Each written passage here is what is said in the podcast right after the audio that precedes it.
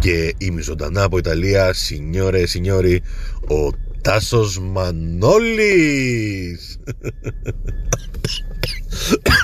με γάμισε, με γάμισε, με γάμισε.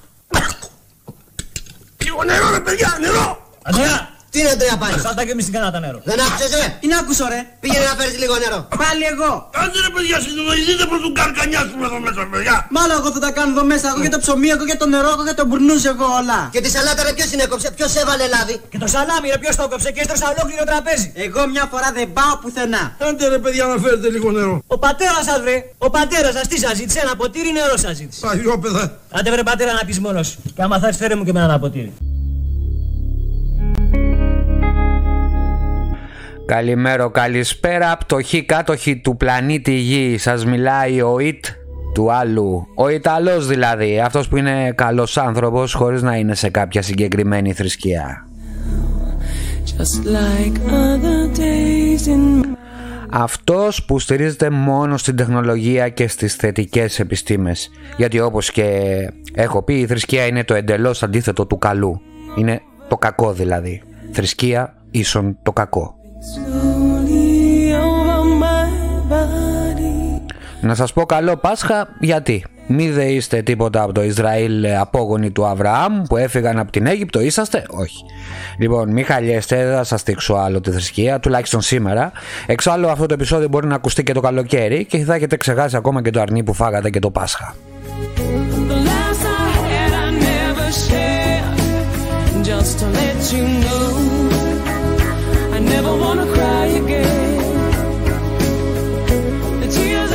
Γιατί να μην κοροϊδευόμαστε, αυτό περιμένετε το Πάσχα να φάτε, να πιείτε κρασιά, να ξεσκάσετε από τη μιζέρια σας, έτσι δεν είναι;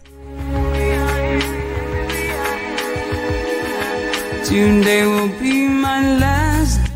Σας δίνει ανάταση ρε παιδί μου μια γιορτή του Γιαχφέ. Και καλά κάνετε δεν κρίνω. Α, για 7 μέρες ζείτε όλο το δράμα του Ναζωραίου μέχρι την Ανάσταση του εγκεφάλου σας. Αυτό δεν λέτε.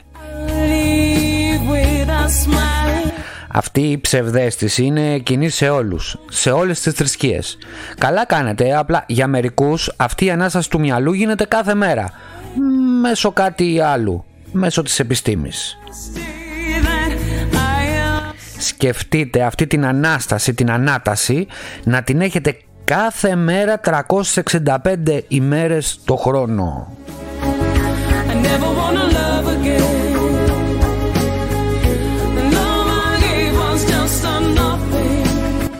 Πλέον με όλα τα podcast που έχω κάνει νομίζω πως έχω καλύψει πολλά θέματα της εποχής που ζούμε όσο αφορά την παγκόσμια ψυχοσύνθεση. Αυτό που δεν μπορώ να καταλάβω όμως είναι η παγκόσμια ηλικιότητα που πηγάζει όπως έχω πει και παλαιότερα σε, στο γρήγορο ίντερνετ, στη γρήγορη πληροφορία δηλαδή που όμως δεν φιλτράρεται στην ωφέλιμη πληροφορία. Τα παίρνουν όλα και τα κάνουν σκατά. Στα προηγούμενα podcast σας έλεγα για την υπόθεση που απασχολεί τα ελληνικά μέσα μαζικής ενημέρωσης για ένα μήνα. Το, αυτό το έλεγα πριν ένα μήνα, τώρα κοντεύει δύο. Και μιλάμε για πρώτο θέμα, έτσι, ό- όχι, όχι τρίτο, δεύτερο κτλ. Πρώτο θέμα, η μάνα που σκότωσε αυτά τα τρία παιδάκια. Και γιατί και για πώς και με ποιο φάρμακο και αν ήταν παντρεμένη και άμα... Αγάμι σου. Being Ενώ υπάρχουν άλλα προβλήματα. Υπάρχει η οικονομική κρίση, ο ιός, ο πόλεμος, η, η ενεργειακή κρίση. that I'll see.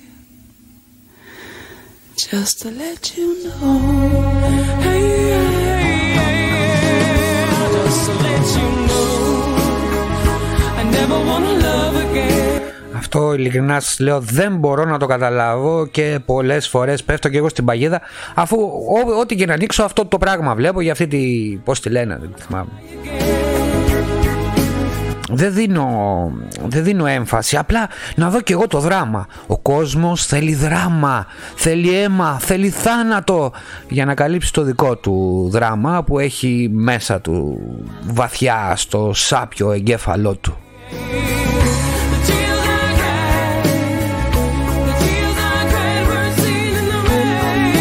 Πληροφορίες news, ε, αν το θέλετε έτσι, για θετικές επιστήμες δεν τον ενδιαφέρουν. Τον κουράζουν μωρέ τον ανθρωπάκο του φραπέ, η αμορφωσιά, η βαρεμάρα, η έλλειψη να κατανοήσει την πραγματικότητα είναι πολύ μεγάλη παιδιά, πολύ μεγάλη. Συνήθισε ο ανθρώπινος εγκέφαλος στο θάνατο σε τέτοιο βαθμό που τα συναισθήματά του νέκρωσαν. Για μένα αυτό είναι το τέλος της ανθρωπότητας. Είναι σαν μια τεχνητή νοημοσύνη να ψάχνει να βρει συνέστημα. Είναι πολύ σάντα αυτό που σας λέω, πολύ, πολύ πικρό, πολύ πικρό.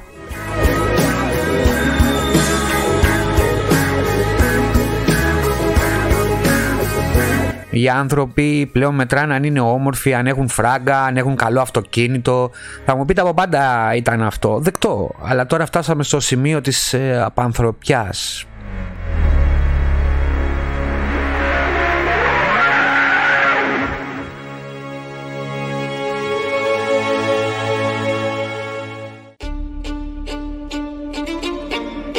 Λοιπόν, την ταινία Look Up την έχετε δει; Έτσι, είναι αυτή που έρχεται ο κομίτης και ο κόσμος δεν κοιτάει ψηλά.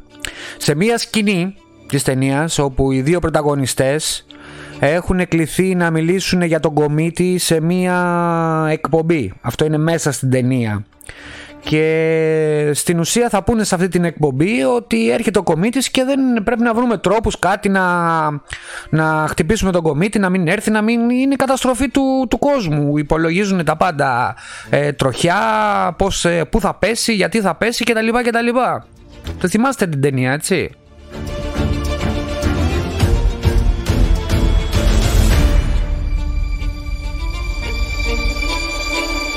Η γη είναι καταδικασμένη. Λοιπόν, ε, οι παρουσιαστές λοιπόν, πήγανε λοιπόν στην εκπομπή και οι παρουσιαστές του δελτίου ειδήσεων που ήταν εκεί άρχισαν να γελάνε, ξέρεις, να τους λένε και πού τα ξέρετε εσείς αυτά; και λέει ορίστε μα σας έχουμε τις αποδείξεις εδώ με μαθηματικά, με όλα τα πάντα. Ε, κοιτάξτε τα. Το τραγικό είναι ότι βλέποντας ε, πραγματικά δελτία ειδήσεων, ABC, NBC News, τα αμερικάνικα ας πούμε, είναι μια κοπελίτσα, κοπελίτσα επιστήμονας 30 χρονών τέλος πάντων, που έβλεπε στα μάτια της ρε παιδί μου, ε, πραγματικότητα αυτό έτσι, όχι ταινία, έβλεπε στα μάτια της ότι ήταν στρασαρισμένης για αυτά που θα έλεγε. Και άρχιζε να λέει για την κρίση στην ενέργεια, ότι δεν θα έχουμε oil, δηλαδή πετρέλαιο, καύσιμα τέλος πάντων. Και υπάρχει μεγάλο πρόβλημα ότι μέσα σε 6-8 μήνες ε, ε, από ό,τι έλεγε, ε, όχι τόσο για την Αμερική, αλλά γενικά η παγκόσμια ενεργειακή κρίση είναι στο... δεν πάει άλλο ρε παιδί μου, δεν πάει άλλο. Και άρχιζε να το αποδεικνύει ε, με στοιχεία έτσι. Είπα αυτό, αυτό και αυτό. Αν δεν έχουμε φυσικό αέριο από εκεί η Γερμανία δεν θα έχει ρεύμα. Η τάδε χώρα δεν θα έχει ρεύμα. Δεν, δεν μπορώ να σας πω τώρα ακριβώς τι έλεγε. Αλλά έβλεπες τον τρόμο στα μάτια της ότι παιδιά κάτι πρέπει να κάνουμε σαν ανθρωπότητα. Και η φάση είναι ότι οι παρουσιαστές, μιλάμε για πραγματικό δελτίο ειδήσεων, ίσως από τα καλύτερα δελτία ειδήσεων του πλανήτη. Έτσι, άρχισαν να, να λένε με εντάξει μωρέ θα τη βρούμε την άκρη και ok okay, και από εδώ και από εκεί και ας περάσουμε στο επόμενο θέμα που είναι η μαγειρική.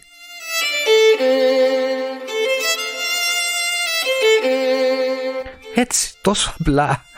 Η άλλη έλεγε για ότι θα έρθει το τέλος του κόσμου και αυτοί απλά περάσανε στο επόμενο θέμα και ok okay, πέρασε. Το πήρε τώρα, πήρε τα, το βίντεο της ταινίας κάποιος και το βίντεο το πραγματικό και τα έβαλε side to side, δίπλα δίπλα. Έτσι, και άρχιζε να λέει όπως ήταν ε, το ένα το, η, η αριστερή ήταν η ταινία, η ταινία, η ταινία και η δεξιά είναι η πραγματικότητα. Παιδιά δεν είχαν διαφορές, δεν είχαν διαφορές.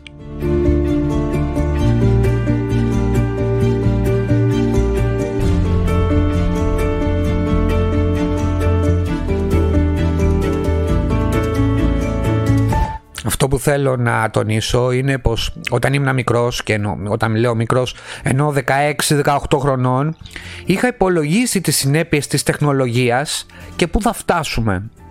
Αυτό γιατί το υπολόγιζα έτσι, ε, όπως τώρα με το VR, ε, το Metaverse, ε, που μιλά, μιλάω, αλλά κανείς δεν το καταλαβαίνει. Εγώ έχω υπολογίσει ότι σε 5-10 χρόνια δεν μπορώ να ξέρω ακριβώς.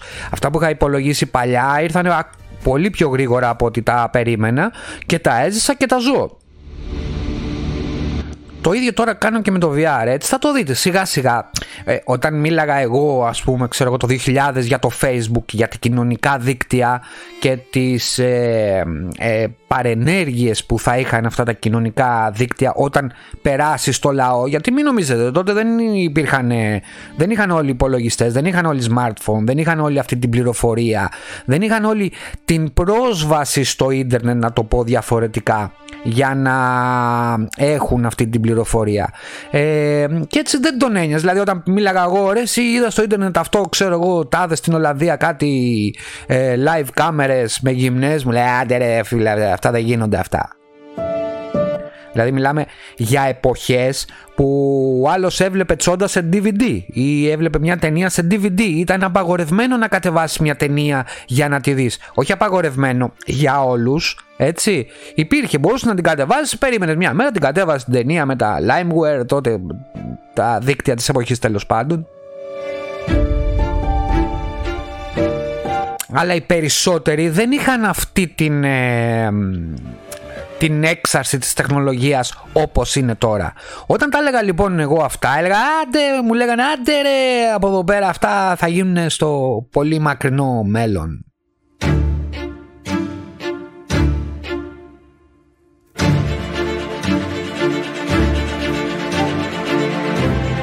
Μέχρι που έφτασε ε, η μάνα μου να παίζει φάρμα. Εκεί διαλύθηκαν όλα. Ξέρετε τι σας λέω γιατί κάθε ένας από εσά τώρα σας λέει, η μα, ε, ε, σας λέει η μάνα σας ρε παιδί μου πες μου αυτό πώς στέλνω email, πώς μπαίνω στη φάρμα, πώς ε, είναι αυτό, το ένα το άλλο, τα ξέρετε αυτά τα πράγματα. Αυτά όμως τα πράγματα δεν υπήρχαν παλιά.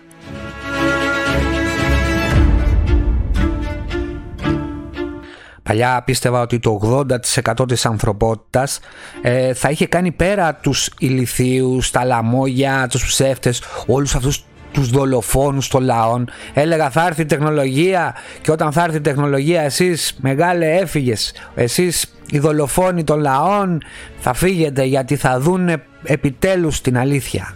Πόσο άδικο είχα.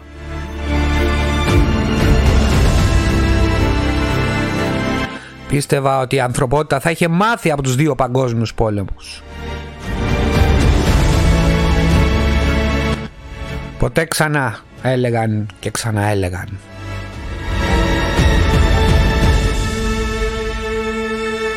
Και έχουμε φτάσει στο χείλος παγκόσμιας σύραξης με όλους τους τρελούς ψυχασθενείς ηγέτες με το χέρι στο κουμπί των πυρηνικών κυριολεκτικά.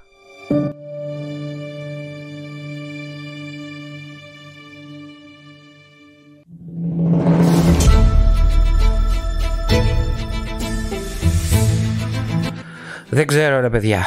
Μπορεί να είναι οι διάφορες ηλικίες, αλλά αυτό είναι ανά τους αιώνες, δεν είναι τώρα.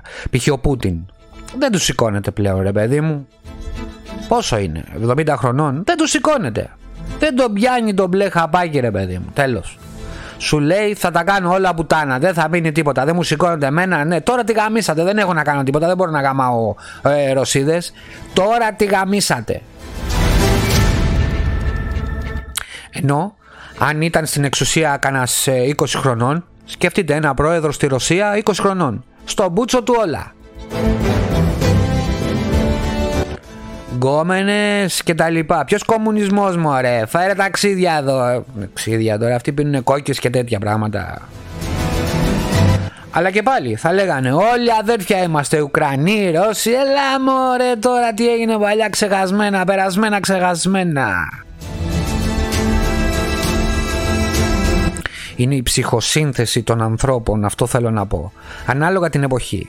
Ε, η σημερινή εποχή ε, έχει φέρει αυτή δηλαδή ένας εικοσάρης δεν έχει την ψυχοσύνθεση που είχα εγώ τη δεκαετία του 90, του 80 το 90 που ήμουν 20 χρονών ε, που, ήταν, που ήμουν πιο free που ήταν, πιο, ήταν αλλιώς η κοινωνία και εννοώ στην Ελλάδα οκ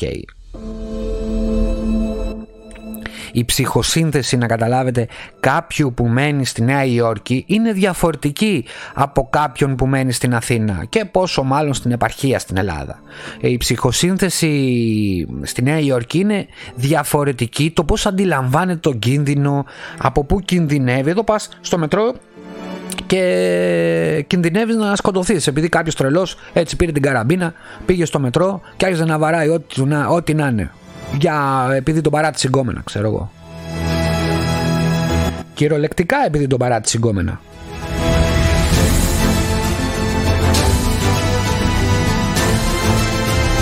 είναι οι ηλικίες. Δηλαδή, ε, σκεφτείτε κάποιοι άνθρωποι οι οποίοι δεν κάνουν σεξ, δεν κάνουν έρωτα, δεν έχουν ρε παιδί, δεν είναι ερωτευμένοι, δεν είναι ερωτευμένοι με τη ζωή να μπουν.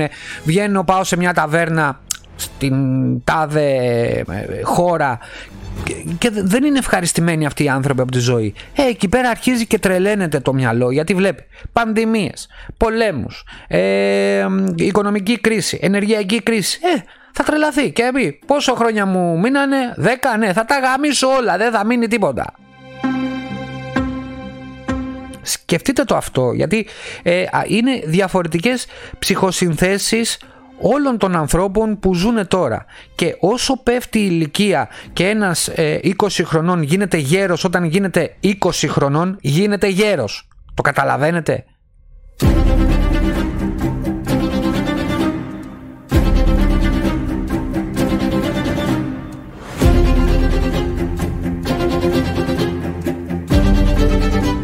Έτσι έχουμε καταντήσει. Και αυτό είναι ε, η φάση ότι παραδείγματος χάρη εγώ είμαι 47 χρονών έτσι. Ε, βγήκα έξω προσπάθησα τέλος πάντων να βγάλω λίγο τη μάσκα. Δεν εννοώ να τη βγάλω. Να τη βγάλω όταν θα καθίσω κάτω σε ένα ανοιχτό χώρο να πάω να φάω σε ένα εστιατόριο και να πιω ένα ποτηράκι κρασί. Ένα ωραίο κρασί.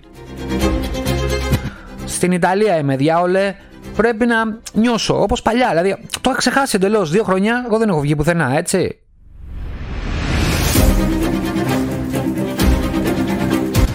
Και όλο, ό- όλα αυτά τα δύο χρόνια που κάνω developing είναι, είμαι μέσα. Είμαι μέσα. Στη δουλειά πάω και στο σπίτι είμαι, κοιμάμαι, οκ. Όταν λοιπόν βγήκα έξω και κάθισα σε ένα εστιατόριο, σε, σε ένα ωραίο εστιατόριο και μου λέει η γυναίκα μου βγάλε τη μάσκα. Εγώ είχα καθίσει και ήμουν με τη μάσκα. Είμαι συνέχεια με τη μάσκα. Εντάξει, είπαμε. Drama queen. Όταν την έβγαλα άρχισα να νιώθω ότι βγήκα από το Matrix. Βγήκα από την σκατήλα όλη αυτή και άρχισα να, να νιώθω σιγά σιγά σιγά σιγά πιο ελεύθερος, να ανασένω ρε παιδί μου. Και άρχισα να βλέπω και την πλατεία, την Πράτο Ντελαβάλ εδώ στην Πάντοβα, να βλέπω τους ανθρώπους χωρίς μάσκες, οι περισσότεροι, μόνο εγώ φόραγα βασικά και ένιωσα διαφορετικά. Ένιωσα τη ζωή. Είναι το πιο απλό πράγμα της ζωής. Να καθίσεις, να φας ένα ωραίο φαγητό, να πιεις ένα ωραίο κρασί, ε, λίγο ακριβούτσικο τέλος πάντων, αλλά να το νιώσεις ρε παιδί μου, να το καταλάβεις. Ένα ποτήρι, όχι να γίνεις τυφλά, έτσι. Λοιπόν, και αυτά, αυτό, αυτό το απλό πράγμα ήταν ένα από τα καλύτερα πράγματα που έχω ζήσει τα τελευταία δύο χρόνια μετά την πανδημία, μετά τους πολέμους, μετά την ενεργειακή κρίση κτλ. Φανταστείτε και εγώ θεωρείτε ότι περνάω καλά εδώ που είμαι.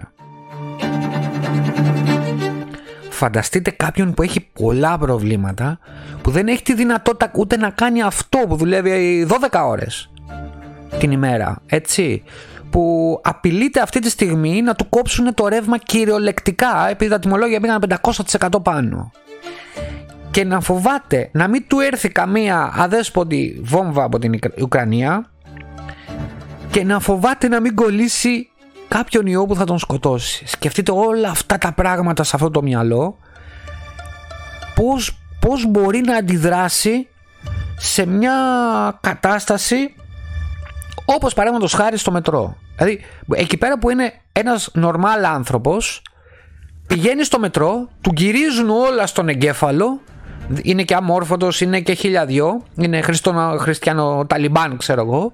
Σκεφτείτε τι θα κάνει αυτός ο άνθρωπος. Αυτός ο άνθρωπος ή θα γίνει δολοφόνος, ή θα γίνει βιαστής, ή θα αρχίσει να ξεσπάει σε οτιδήποτε βρίσκει. Στη γυναίκα του, στην οικογένειά του, στα πάντα.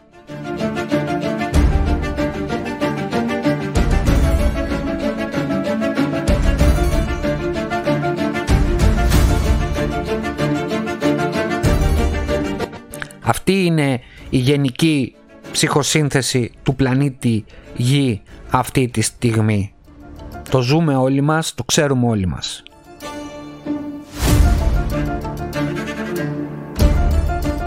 Είδατε, δεν μίλησα για τη θρησκεία.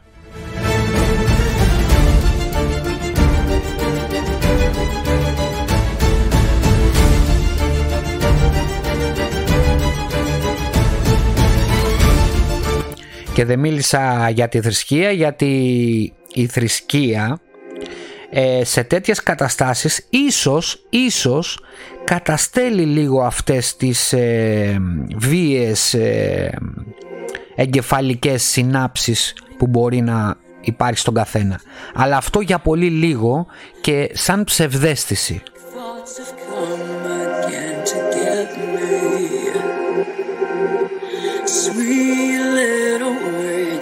Unlike nothing I have heard. Sing along, mockingbird,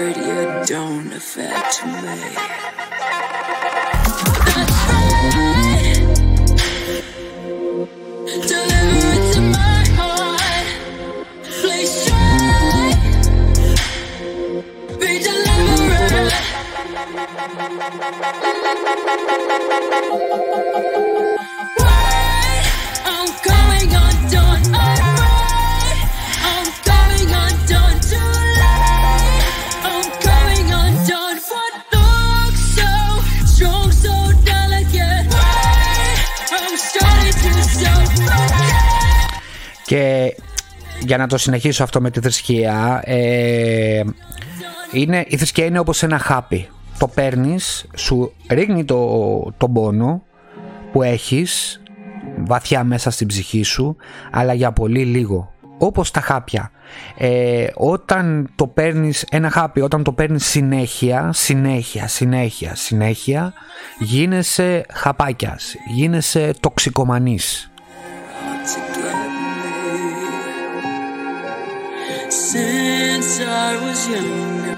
Λοιπόν, ε, να περάσουμε τώρα στις στήλες μας. Ε, ε, ξεκινάμε με την γνωστή στήλη ταινία του επεισοδίου. Εδώ θα πούμε πολλά. Trigger between my eyes. Please try. Make it quick now.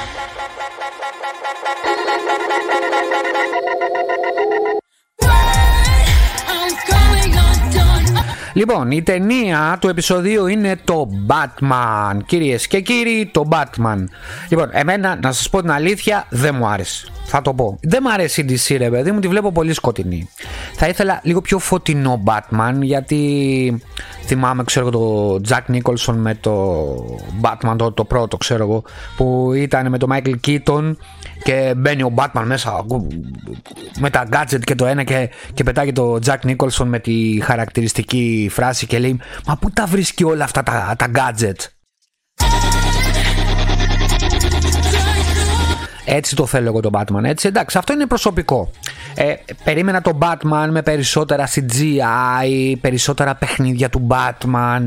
Ε, ε, εντάξει, θα μου πεις ρε φίλε, στην Gotham City είναι ό,τι πιο dark ε, υπάρχει, έτσι. Δεν θα διαφωνήσω, δεν θα διαφωνήσω, αυτά είναι γούστα.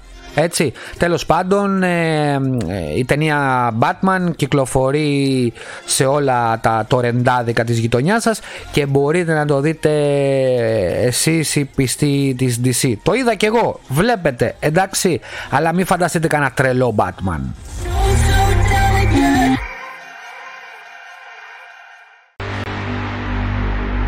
Προσωπικά, είναι προσωπική η φάση. Αυτό όμως που πρέπει να δείτε και περνάμε στην άλλη στήλη είναι η σειρά του επεισοδίου είναι το Peaky Blinders. Το Peaky Blinders για σήμερα είναι η σειρά που προτείνουμε. Δεν χρειάζεται. Ε, την προτείνω. Αυτή, αυτή έπρεπε να την ξέρετε ήδη, έπρεπε να την είχατε δει τη, τη σειρά. Έτσι, μιλάμε για τον έκτο κύκλο, τον έκτο και τον ε, τελευταίο κύκλο της σειράς Peaky Blinder, που είναι μια βρετανική ιστορική αστυνομική δραματική σειρά ε, που δημιουργήθηκε από τον Steven Knight.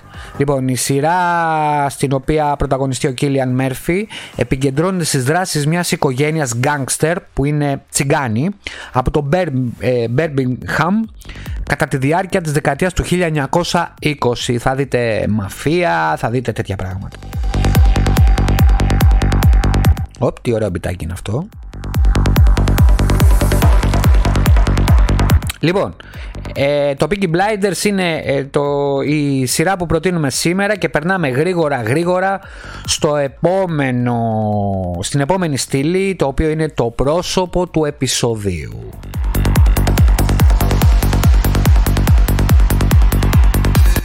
Το πρόσωπο, το πρόσωπο του, του επεισοδίου είναι ο Erwin Σρέντιγκερ. Γαμώ τη Γερμανία, γαμώ, δεν μπορώ να μιλήσω γερμανικά ποτέ. Λοιπόν, ο Σρέντιγκερ ήταν ένας αυστριακός φυσικός. Να, αυστριακός ήταν. Ε. Λοιπόν, ούτε αυστριακά εννοείται μιλάω έτσι. Λοιπόν, ε, ασχολήθηκε με τη στατιστική φυσική, τη θερμοδυναμική, την ηλεκτροδυναμική, την κοσμολογία, την βιολογία, την φιλοσοφία, αλλά εκεί που ήταν ε, GG και πήρε και Νόμπελ ε, γι' αυτό ήταν η κβαντική φυσική. Αυτός λοιπόν ο κύριος ανακάλυψε την κυματική εξίσωση που φέρει το όνομά του. Σδρέντιγκε. Ω να σου γαμίσω δεν μπορώ να το πω με τίποτα.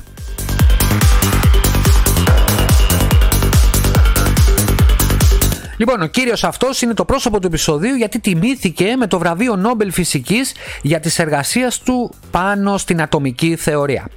Αυτό που δεν ξέρετε, ή μάλλον μπορεί να μην το ξέρετε, αλλά αυτοί που ασχολούνται λίγο έτσι με αστροφυσική και τέτοια κόλπα, το ξέρουν. Είναι η γάτα του Ρέντιγκερ και η αρχή της απροσδιοριστίας. Τι εννοούμε; Ο Σρέντιγκερ, στο διάλογο, για να εξηγήσει θέματα της γβαντομηχανικής, πρότεινε το περίφημο πείραμα με τη γάτα, θέλοντας να δείξει ότι η γβαντική θεωρία είναι ακόμα ελλειπής δεν θα συναντήσετε και πάρα πολλούς που θα σας πούνε για γκβαντική μηχανική, για γκβάντα γενικότερα, αλλά πιστέψτε με είναι ένας άλλος κόσμος που εξηγεί αν θέλετε και την ύπαρξη αυτού του Θεού που πιστεύετε εσείς οι θρήσκοι. Βασικά τα εξηγεί όλα.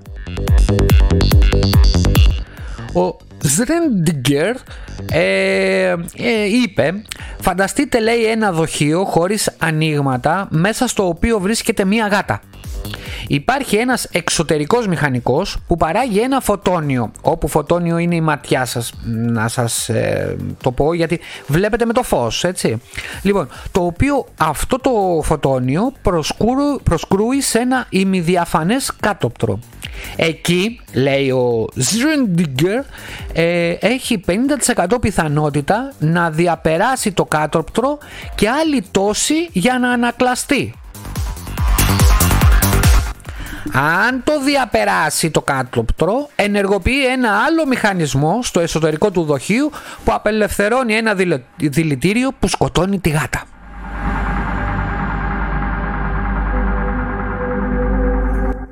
Λέει λοιπόν, επειδή δεν ξέρουμε πώς το φωτόνιο θα συμπεριφερθεί ή καλύτερα επειδή ξέρουμε πως υπάρχει ταυτόχρονα σε δύο επάλληλες και κβαντικές καταστάσεις δεν ξέρουμε αν θα πεθάνει η γάτα. Δεν, δεν ξέρουμε τη μοίρα της γάτας. Μέχρι όμως να ανοίξουμε το κουτί για να δούμε τι κάνει η γάτα, σύμφωνα με την κβαντική θεωρία και τους κανόνες της, έχουμε τη λεγόμενη υπέρθεση δύο καταστάσεων. Ο κόσμος υπάρχει στο βαθμό που υπάρχουμε και εμείς ως μάρτυρες. Μία από τις πολλές εκδοχές και τις άπειρες διακλαδώσεις του αρχικού συμβάντος. Τα παράλληλα σύμπαντα δηλαδή. Δηλαδή με λίγα λόγια, ό,τι βλέπουμε αυτό είναι το χωροχρονικό συνεχές μας. Το δικό μας χωροχρονικό συνεχές. Όχι όμως ότι δεν μπορεί να υπάρξει κάτι άλλο. Άλλη δηλαδή κατάσταση από ό,τι ζούμε τώρα. Σκεφτείτε πως ο Σρέντιγκερ αυτό το απέδειξε με μαθηματικά και φυσική. Γι' αυτό άλλωστε πήρε και το Νόμπελ.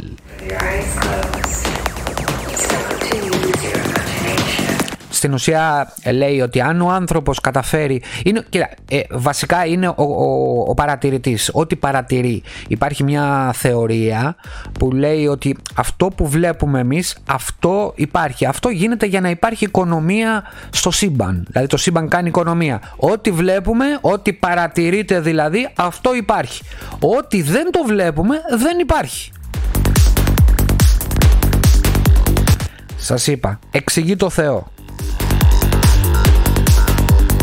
Θα έρθουμε, επειδή το θέμα είναι πολύ ωραίο, τουλάχιστον για μένα, ε, δεν ξέρω για σας, ε, θα επανέλθουμε να μιλήσουμε για γκβάντα, για γκβάντο μηχανική. Έχουμε πει στο παρελθόν για γκβάντο υπολογιστές, ε, ψάξτε εκεί στο Spotify, στο Apple Podcast, θα τα βρείτε αυτά. Ε, θα μιλήσουμε για γκβάντα με φιλοσοφία, γιατί άμα θα αρχίσουμε σε τεχνικό επίπεδο δεν θα καταλάβετε Χριστό, αυτό είναι σίγουρα. Αυτό λοιπόν ο Ζρέντιγκερ ε, είναι ο άνθρωπος της ημέρας, το πρόσωπο της ε, ημέρας, το πρόσωπο του podcast που ακούτε σήμερα.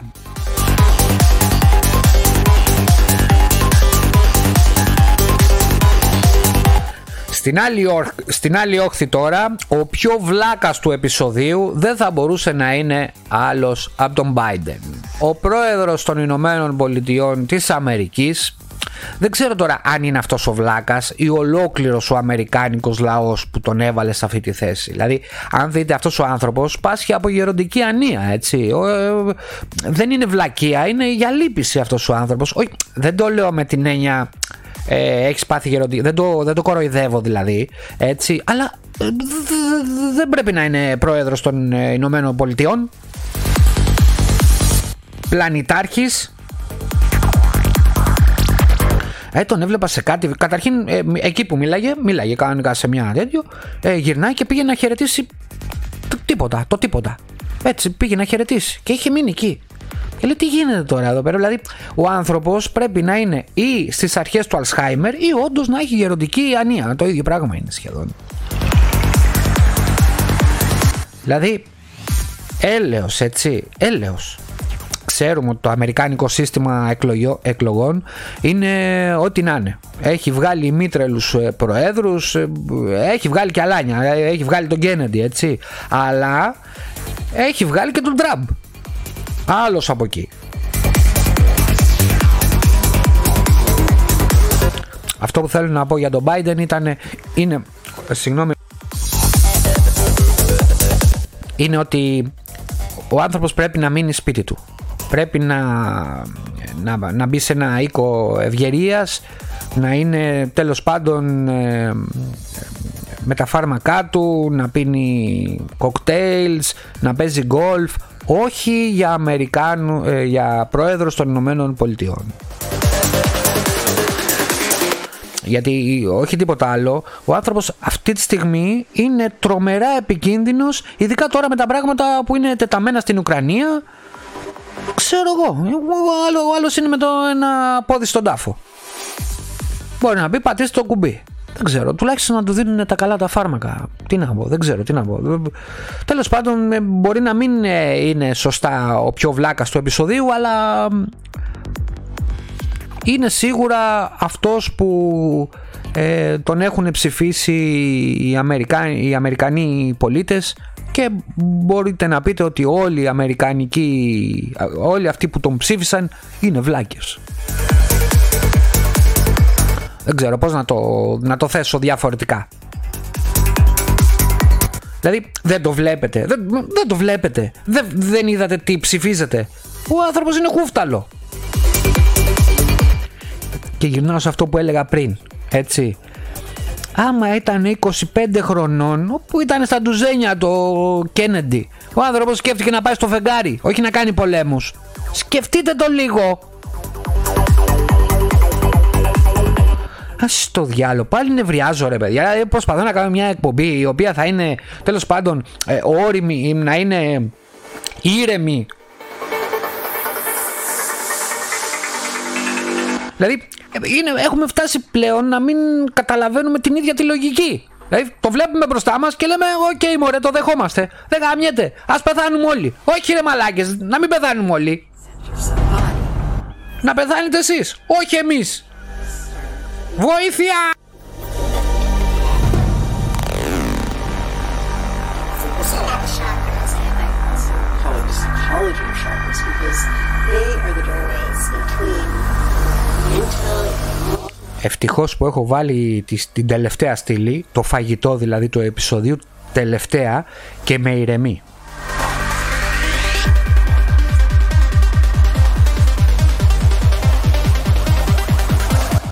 Λοιπόν, το φαγητό του επεισοδίου είναι μαριδάκι φρέσκο από το καΐκι σαν τσιπς όταν τηγανίζεται χορταράκια άγρια με λάδι και λίγο λεμονάκι. Καρβουνιασμένη φέτα ψωμιού στο τζάκι με λιωμένη ελίτσα πάνω της. Τις καλές, τις μαύρες που λιώνουν πάνω στο ψωμί. Στο ψωμί το ζεστό. Λίγο φετούλα με λαδάκι και ρίγανη. Πατατούλες τηγανιτές με λίγο τυρί τριμμένο κασέρι από πάνω να λιώσει σαλατούλα παπάρα χωριάτικη με κάπαρι ελαφρά όμως ένα κρασί κόκκινο χλιαρό για να ανατινάξει τις γεύσεις στο μέγιστο βαθμό.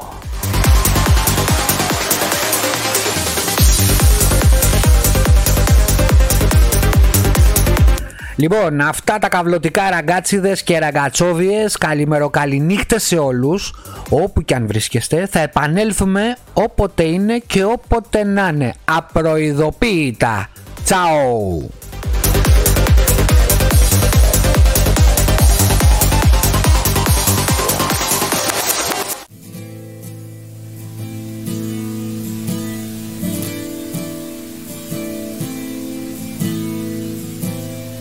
σύνορα που πέρασα δεν είχανε φρουρό Μόνο λίγα γεράκια διψασμένα. Στα γόνατα μου αράξανε ζητώντας μου νερό Και πως να τα χορτάσω τα καημένα. Σε πολιτεία βρέθηκα που ψάχνα για καιρό Στον ήρω μου το χάρτη τον κρυμμένο. Πάω να την ψηλαφίσω, τρέχω να τη χαρώ Κι αυτή με προσπερνάει με βλέμμα ξένο.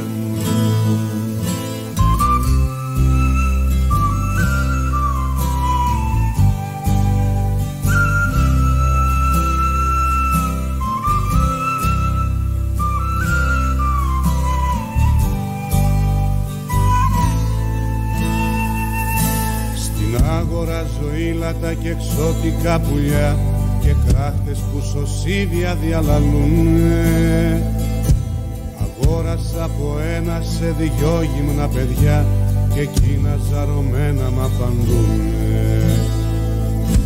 Οι δόκιμες μας γέρασαν νωρίς στον κόσμο αυτό κι αν τόσο θες να κάνεις μια αβαρία.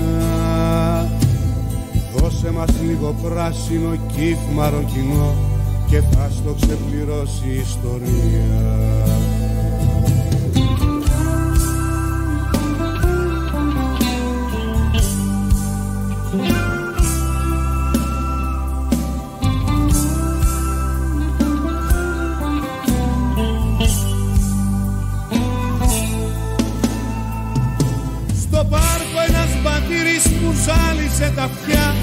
Πως ήσουν τράπουλα σημαδεμένη Στους τέσσερις ανέμους σκορπίσαν τα χαρτιά που να σε ψάξω χώρα μου χαμένη. Στον ώμο το δισάκι μου σε εσάς ξαναγυρνώ φωτιά νερό αέρα μου και χώμα. Δεν βγαίνουνε τα όνειρα σε πληστηριασμό Δεν παίχτηκε η παρτίδα μας ακόμα